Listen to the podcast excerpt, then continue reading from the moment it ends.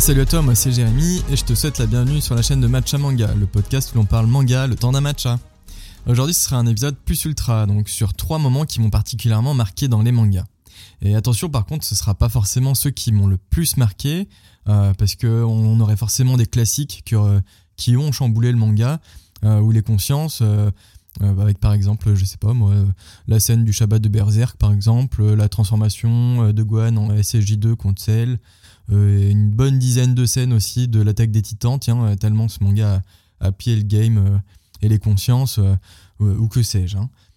mais là, du coup, j'ai plutôt envie de te partager un petit panel un petit peu plus intimiste, disons, un petit peu plus euh, perso, c'est vraiment mes trucs qui, moi, m'ont marqué euh, vraiment en plus.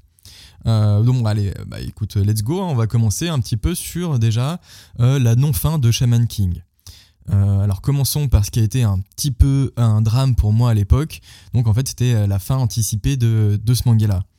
Euh, parce que comme tu le sais peut-être euh, maintenant, mais du coup je suis vraiment un immense fan de cette saga, euh, que je place envers et contre tous hein, dans mon top 10 all time. Et oui, oui, je l'assume, il n'y a aucun souci. c'est vraiment un manga que j'affectionne particulièrement, et d'ailleurs c'est un petit peu souvent le cas aussi pour les personnes qui ont à peu près le même âge que moi, c'est-à-dire une un peu plus de 33 voilà, bientôt, 34 bientôt. Euh, et voilà, donc c'est un petit peu le cas aussi pour, pour beaucoup de gens des années 90 euh, comme moi qui ont commencé à lire des mangas à l'époque. Et, euh, et, voilà, bref. et d'ailleurs, j'avais fait une petite fiche de lecture là-dessus, donc si jamais ça t'intéresse, hein, si jamais tu ne connais pas Shaman King, elle date d'il y a quelques temps, hein, mais prochainement, je pense que j'en ferai aussi sur les spin-offs de la série dans les temps à venir. Bref, et du coup, revenons à cette fausse fin, oui.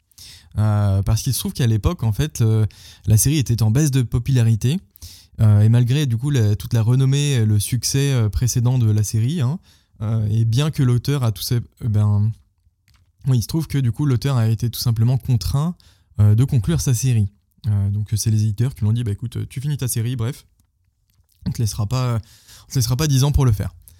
Euh, et du coup, euh, malgré tous ces efforts pour essayer de, de, réajuster les lignes un petit peu, bah, il faut, il faut s'avouer que c'était quand même bien brutal. Hein. Euh, inachevé, bien sûr. et surtout, franchement, ça a laissé un manque total de satisfaction. À la fin, c'était vraiment, c'est vraiment abusé. Hein, parce que du coup, tu, tu, suis toute ta série comme ça, et puis après, tout d'un coup, pouf.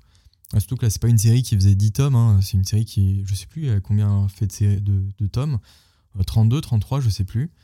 bref, et du coup, moi, moi dans mon dans mon petit cœur de, fan adolescent, euh, bah, du coup, après, il n'y avait plus que de la tristesse hein, de, devoir partir comme ça, une de mes œuvres que j'adore, euh, euh, en, l'état, comme ça, genre un petit peu en mode, moi, bah écoute, ça se passe comme ça, voilà, tant pis. bon, du coup, je vais quand même te parler un petit peu de cette fin, hein. donc un petit peu de contexte quand même. donc on était sur la phase finale du Shaman Fight. donc le Shaman Fight, c'est le fameux tournoi qui doit décider du prochain roi des chamans. Euh, tu as Ao Asakura qui a survolé un petit, à peu près euh, tout le tournoi. Hein, de toute façon, euh, grâce à sa toute puissance cumulée depuis, depuis 1500 ans. et en plus de ça, avec sa maîtrise complète des éléments. et du coup, il est en passe de ravir la couronne. Et pour cela, il doit subir une espèce de rite de passage, en gros. Et du coup, pendant ce temps-là, tu as Yo et ses amis qui vont foncer à travers les territoires des Paches. les Paches, donc, qui sont les organisateurs du tournoi, il y a aussi les garants des traditions, tout ça, euh, et qui doivent servir aussi de garde du corps euh, au roi, au futur roi. Bref, euh, t'as compris. Et donc on a une espèce de nouvel arc du sanctuaire, un petit peu pour ceux qui connaissent cette appellation, où l'on aura toute une succession de, combats et de rebondissements qui sont assez rapides. Hein, les combats, il n'y a pas trop le temps de niaiser. Hein. un combat, c'est peut-être un ou deux chapitres grand max à chaque fois. Et euh, tout ça, du coup, pour arriver enfin au sanctuaire de Karim. Donc Karim qui est, euh, est l'homme buffle et qui est aussi euh, le, mentor de Ororo et qui leur propose de se reposer et reprendre des forces. Voilà. Celui, il est quand même, c'est quand même un, petit peu le, gars sympa par excellence. et il, se dit bon bah ça sert à rien de se battre. En vrai, reposez-vous quoi. Voilà. et là, du coup, patatras, mini coupure. et on a une fin chelou avec un AO en mode princesse. Princesse Peach même, hein, avec, sa petite, euh, avec sa petite couronne et sa petite robe, hein, euh, qui doit essayer de se faire sauver euh, du coup par l'équipe des gentils, grosso modo, c'est un peu ça. Et après, du coup, ça continue sur une ellipse, une ellipse de plusieurs années, où on va, retrouver Anna, qui est le fils de Yo et Anna du coup, qui va essayer de réunir les anciens combattants légendaires en compagnie de Ryu. oui, bon, bah, bref, voilà, on passe, on passe vraiment du tout au tout. c'est vraiment assez brutal, hein, je te l'avais dit. Mais du coup, malheureux, enfin, maintenant, heureusement quand même, on, a, on a eu la vraie fin en France, même si elle avait été publiée à l'époque sur Internet. Euh, et on a aussi, euh, du coup, euh, on a eu l'explication en fait de pourquoi il a transformé Ao en princesse Peach un petit peu à la fin aussi. Hein. mais du coup, ça, je te laisserai découvrir vraiment par toi-même. C'est Ouais, ça a été quand même bien fait. Enfin, disons qu'il a quand même bien raccordé tout ça. Je sais pas si à l'époque, à l'époque, il avait vraiment fait exprès de le, faire comme ça. Mais là, il a, bien raccordé tous les violons, tout ça. c'est bon, c'est plutôt pas mal. La fin est, la vraie fin est cool. Voilà. Enfin, après, oui, il y a tout un débat sur réussir sa fin, pas réussir sa fin, mais moi je la trouve, je la trouve bien. Voilà. Et après, bien sûr, l'histoire continue euh, donc dans les spin-offs. Euh, et ça, bon, je t'en parlerai peut-être un autre jour. Soit je t'en parlerai, soit je, te ferai euh, une petite fiche de lecture là-dessus. Soit les deux, hein. d'ailleurs, je, m'autorise tout. Hein. maintenant, je vais te parler un petit peu, du coup, le deuxième moment que j'avais envie de, te parler. Euh, ça va être la finale de Slam Dunk. Donc Slam Dunk, il faut savoir quand même que c'est un manga que j'ai lu euh, et ben juste euh, l'année dernière, voilà. malgré qu'il soit très très vieux, hein, qui est à peu près mon âge, hein, il me semble aussi. Et que ce soit une, un banger absolu dans, le monde du, manga de sport et du manga et du manga tout court. Bref, alors oui, du coup, je te, dis la finale, mais, du coup, c'est pas tant une finale en soi, même si elle est clairement présentée tout comme. Euh, d'ailleurs, je me demande vraiment un petit peu pourquoi euh, l'auteur a décidé de faire ce choix-là euh, et ne pas, par exemple, avoir laissé les deux équipes préférées, on va dire, en, finale, bah, tout simplement. Hein. Alors, du, coup, je me demande, genre, est-ce que c'était soit trop long pour faire tout le reste? Bon, dans ce cas-là, une ellipse aurait suffi, hein, tout simplement. Genre, il aurait balancé tous les résultats et puis, bon, bah, pouf, ça se retrouve en finale. Est-ce que c'était un choix narratif? Bah, Peut-être, ouais, je me dis que c'est peut-être ça, en fait, hein, histoire de laisser encore le, chemin qui reste encore à parcourir pour nos, braves athlètes. Ou alors, est-ce que c'était juste par envie de clore la série et passer à autre chose? euh, Ce qui est aussi possible. Hein. Peut-être qu'au début, c'était dit, tiens, je vais faire tous les, je vais faire tous les matchs, mais là, du coup, vu qu'ils euh, bah, qu'ils ont, enfin, vu ont gagné, bon, bah, il y a peut-être plus grand chose à raconter, je sais pas. Euh, voilà, j'en sais, sais rien. Ouais, du coup, ce, match entre Shohoku et l'équipe de Sano, qu'est-ce que ça donne? Donc je vais déjà te faire un petit, un petit contexte cette fois-ci quand même.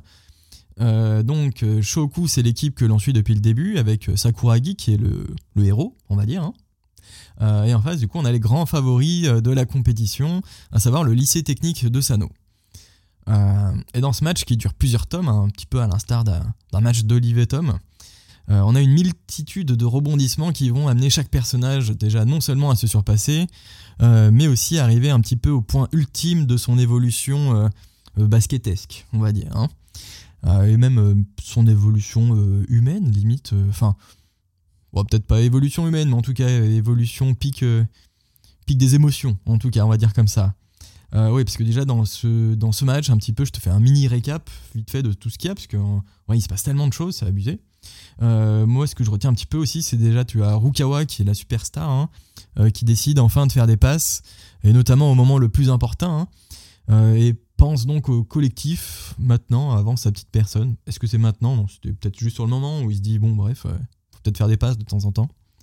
T'as Akagi, le fameux gorille, qui est ému aux larmes en voyant enfin son travail de fond porter ses fruits, et aussi d'avoir enfin réussi à souder cette équipe de bras cassés. Hein, euh, clairement, euh, mais au talent indéniable, tout de même. Euh, ou encore, t'as Sakuragi qui assume enfin et aussi totalement son amour pour le basket et qui devient véritablement un basketteur à part entière, quoi. Hein. Parce que depuis le début, en fait, c'est quand même le gars, il arrive, il se dit tiens, je vais aller au jeu au basket, mais j'ai juste envie de mettre des slam dunk. mais le gars ne connaît aucune règle, tout ça, quoi. Ce qui a valu énormément de points en moins lors des matchs. Euh, et du coup, des actions de fou, tu en as plein, notamment aussi euh, le sauvetage de Sakuragi qui vient s'exploser le dos ensuite pour pouvoir garder le ballon de leur côté. tu as Akagi qui se surpasse malgré sa blessure. Donc la fameuse passe D finale qui permet de remporter la victoire. Et surtout ce tapage de main entre les deux rivaux. Hein. Et puis sans compter le panier avec un grand P hein, de notre super-héros proclamé qui assume du coup pour le coup bah, tout ce qu'il a pu dire avant. hein. En vrai, ça, ça se concrétise aussi euh, enfin. Euh, en fait, ouais, je pourrais carrément juste détailler tout le match, hein, tout simplement, euh, parce que tout est absolument fou et a le temps d'excitation, c'est incroyable. Franchement, les, je sais plus combien de tomes il fait ce, match, mais euh, tu lis ça à une vitesse incroyable. Et en plus, faut dire que vraiment, à l'époque, les dessins étaient déjà vraiment ouf, hein, parce que le manga, il, il date en vrai. hein. Il- enfin, franchement, la fin du manga, je sais pas, mais elle a au moins 25 ans, la fin du manga, je sais plus. Euh, mais du coup, c'est vraiment beau, hein, c'est incroyable comment ce, cet auteur a, du talent, c'est fou. hein. Euh, et du coup, toutes les actions, elles s'enchaînent comme jamais. Comme je te dis, ouais, du coup, toutes les, euh, toutes les pages se tournent aussi vite que les paniers se marquent. C'est incroyable, hein, les gens sont... Enfin, tout est tellement fluide, c'est abusé. Euh, alors par contre, ouais, par contre, euh, oui, petit, petit détail, hein, mais bon, pour le budget, par contre, c'est vraiment mauvais, hein, parce que du coup, tu achètes tous les mangas et d'un coup, et puis t'as envie de savoir la suite. C'est ça aussi le truc. Et parce que oui, forcément, tu vas les dévorer en deux deux, et du coup, tu vas devoir acheter tout ça très très vite parce que tu as envie de savoir comment ça va se passer, tout simplement. mais par contre, euh, oui, euh, j'irais bien quand même, mais euh, ou sinon, tu peux aller voir le film qui était sorti sur Slam Dunk, qui s'appelle le First Slam Dunk d'ailleurs, et, qui a pris. Enfin, moi je l'ai pas encore vu, mais j'espère le voir bientôt. Mais euh, dont tout ce qu'on m'a dit, du coup, c'est quand même un, sacré film incroyable. Oui, pardon. Et du coup, surtout, quoi, ce match, comme je disais, c'est pas la fameuse finale, comme je l'ai dit. Euh, mais après, du coup, on a un, assez, on a un retour assez brutal aussi encore euh, à, la réalité. Euh, déjà avec notre Sakuragi national hein, qui va être à l'hosto. Euh, T'as tous les joueurs qui finissent complètement sur les rotules et qui vont se faire exploser par leur prochain adversaire. Ce qui est un peu triste, bien sûr.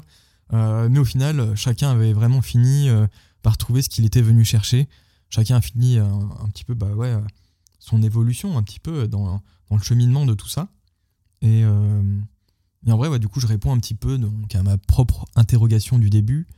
Euh, mais au final, je vois pas vraiment trop ce qu'il aurait pu raconter de plus, euh, sauf partir sur de l'évolution un petit peu euh, continue des personnages. mais ça, en vrai, bah, pour moi, en vrai, la, légende, elle est posée. Il y avait plus qu'à montrer gentiment le chemin, le chemin vers la sortie, hein, avec cette fin ouverte, un, un peu poétique, avec ce Sakuragi qui, qui, qui va être en, en convalescence, quoi, qui essaye de, retrouver un petit peu ses, ses marques et euh, Hirokawa du coup qui, qui va partir et après tu as, un petit speech aussi euh, sur tous les autres euh, tous les autres acteurs de, ce match incroyable et de cette série qui est qui- qu'il faut lire hein, tout simplement hein. je l'avais déjà dit il y a deux trois podcasts hein, je sais plus quand, quand c'était quand j'avais fait un petit peu un, un retour sur mon année mais du coup c'est un manga qu'il faut vraiment lire hein. et un film à aller voir aussi bien sûr voilà Euh, donc cette fois-ci on va passer gentiment euh, à la dernière partie euh, qui est la découverte de Grid Island de Hunter Hunter. Alors pour finir, je vais te parler donc de mon arc sans doute préféré de Hunter Hunter. Oui, des fois tu peux dire Hunter x Hunter, des fois je le dis moi-même, des fois je dis Hunter Hunter, ça dépend, mais fais, fais pas gaffe à, ça. hein.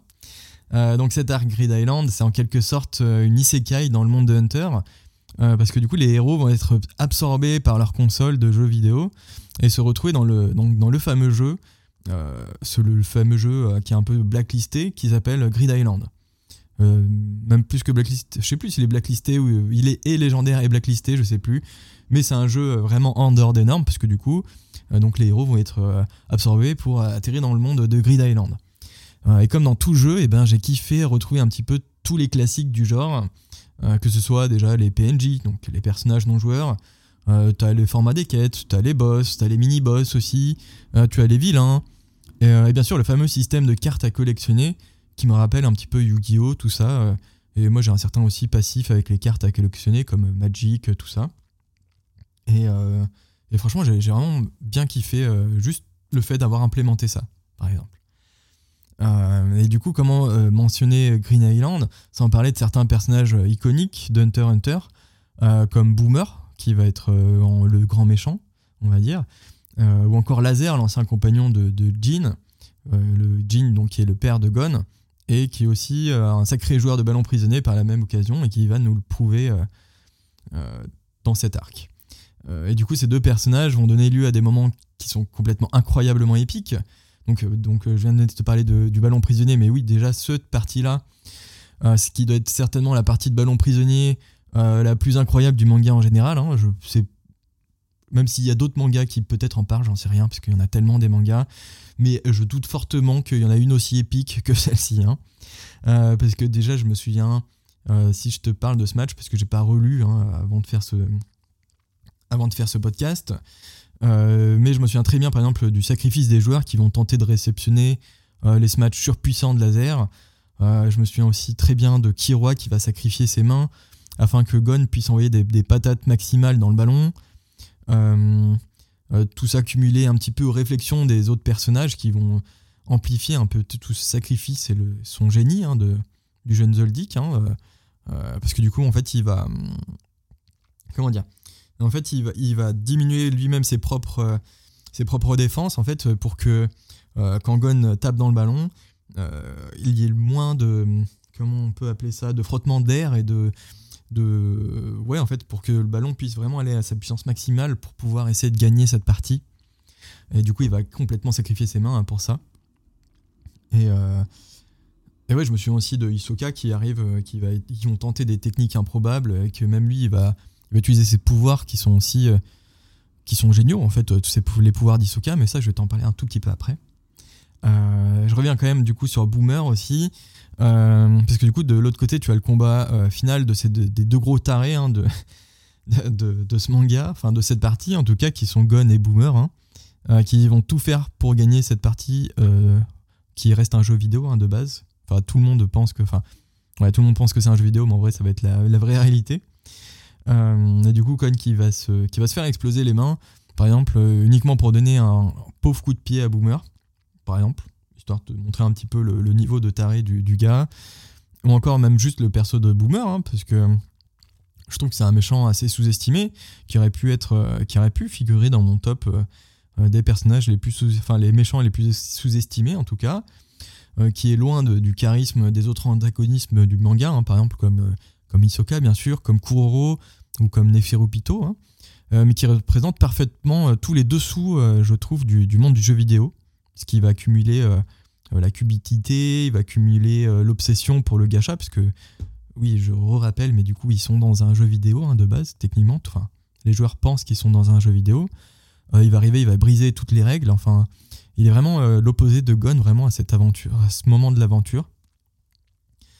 Euh, puisque lui, Gon, il a juste envie de s'amuser et de, profiter du jeu à fond, hein, tout simplement. Alors que eux, ils sont en mode réflexion, tactique, euh, stratégie, tout ça. Euh, et du coup, même après réflexion, d'ailleurs, c'est dans ce combat vraiment où Gon va laisser le plus de plumes dans l'aventure. puisque du coup, il va perdre ses bras, il enfin, il va perdre un bras de mémoire. Oui, il va s'exploser le bras, du coup. Enfin, il va se faire exploser le bras plutôt. Il va se prendre des, des nions plein la tête. il me semble vraiment que c'est le combat où il se fait le plus défoncer. Hein c'est vraiment pour te dire, euh, ouais, comme je disais, euh, Boomer, c'est loin d'être un rigolo. Voilà. Et euh, du coup, aussi, ce que je kiffe dans cet arc de Grid Island, c'est toute l'intrigue de fond et la stratégie qui va être mise en place par nos héros afin de compléter le jeu. Mais le point le plus important, c'est de s'amuser aussi le plus possible, tout en passant par une sacrée case entraînement, bien sûr. Parce que, dans, parce que oui, dans tout jeu, on a le fameux gain de niveau et la phase d'XP, comme on dit. Euh, et nos héros vont s'y coller avec Biscuit, du coup, qui va être euh, la mystérieuse demoiselle qui va les prendre sous son aile, et qui d'ailleurs connaît leur ancien mentor de la tour de combat.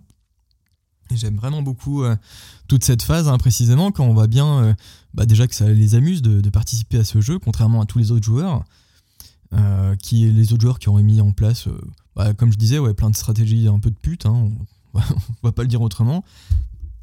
parce que du coup, tu as, par exemple, tu vois très bien, par exemple, les, planqués au début euh, qui, veulent, euh, qui veulent tuer les, nouveaux joueurs à les, euh, à l'entrée. Donc on appelle ça un peu les chasseurs de noobs. Hein. Tu trouves ça un petit peu de, partout, dans Fortnite, tout ça. T'as as ce genre de truc. T'as les planqués qui veulent tuer les gens à distance, tout ça, tout ça. les gens qui vont essayer de te prendre par derrière, tout ça. Bon, bref. Et c'est des choses qui, sont bien mis, enfin, qui sont bien représentées dans, dans cet arc aussi. Oui, voilà. Enfin, c'est ce que je peux dire de plus là-dessus. Et oui, du coup, contrairement à ça, bah, en fait, Gon et Kiroa, ils vont, ils vont prendre complètement le l'inverse. Hein. Ils vont essayer de s'amuser le plus possible. Ils vont essayer de s'entraîner. Ils vont essayer de, parler avec les PNJ, d'essayer de, remplir les quêtes comme il faut. Ils vont essayer de voir comment les remplir, parce que du coup, tu as des, certaines modalités d'accession pour avoir certaines cartes ou arriver à certains événements, tout ça.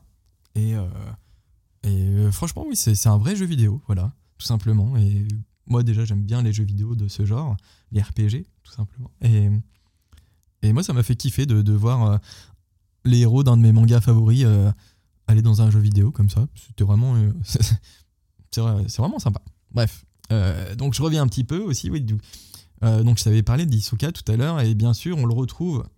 Bah, je l'ai annoncé tout à l'heure. Hein, bref. Et du coup, on va retrouver ce fameux personnage, Isoka le Goat, hein, bien sûr. Qui va leur refiler un sacré coup de main, donc notamment lors de la partie de ballon prisonnier, et tout, toujours en conservant beaucoup de mystères sur ses véritables implications.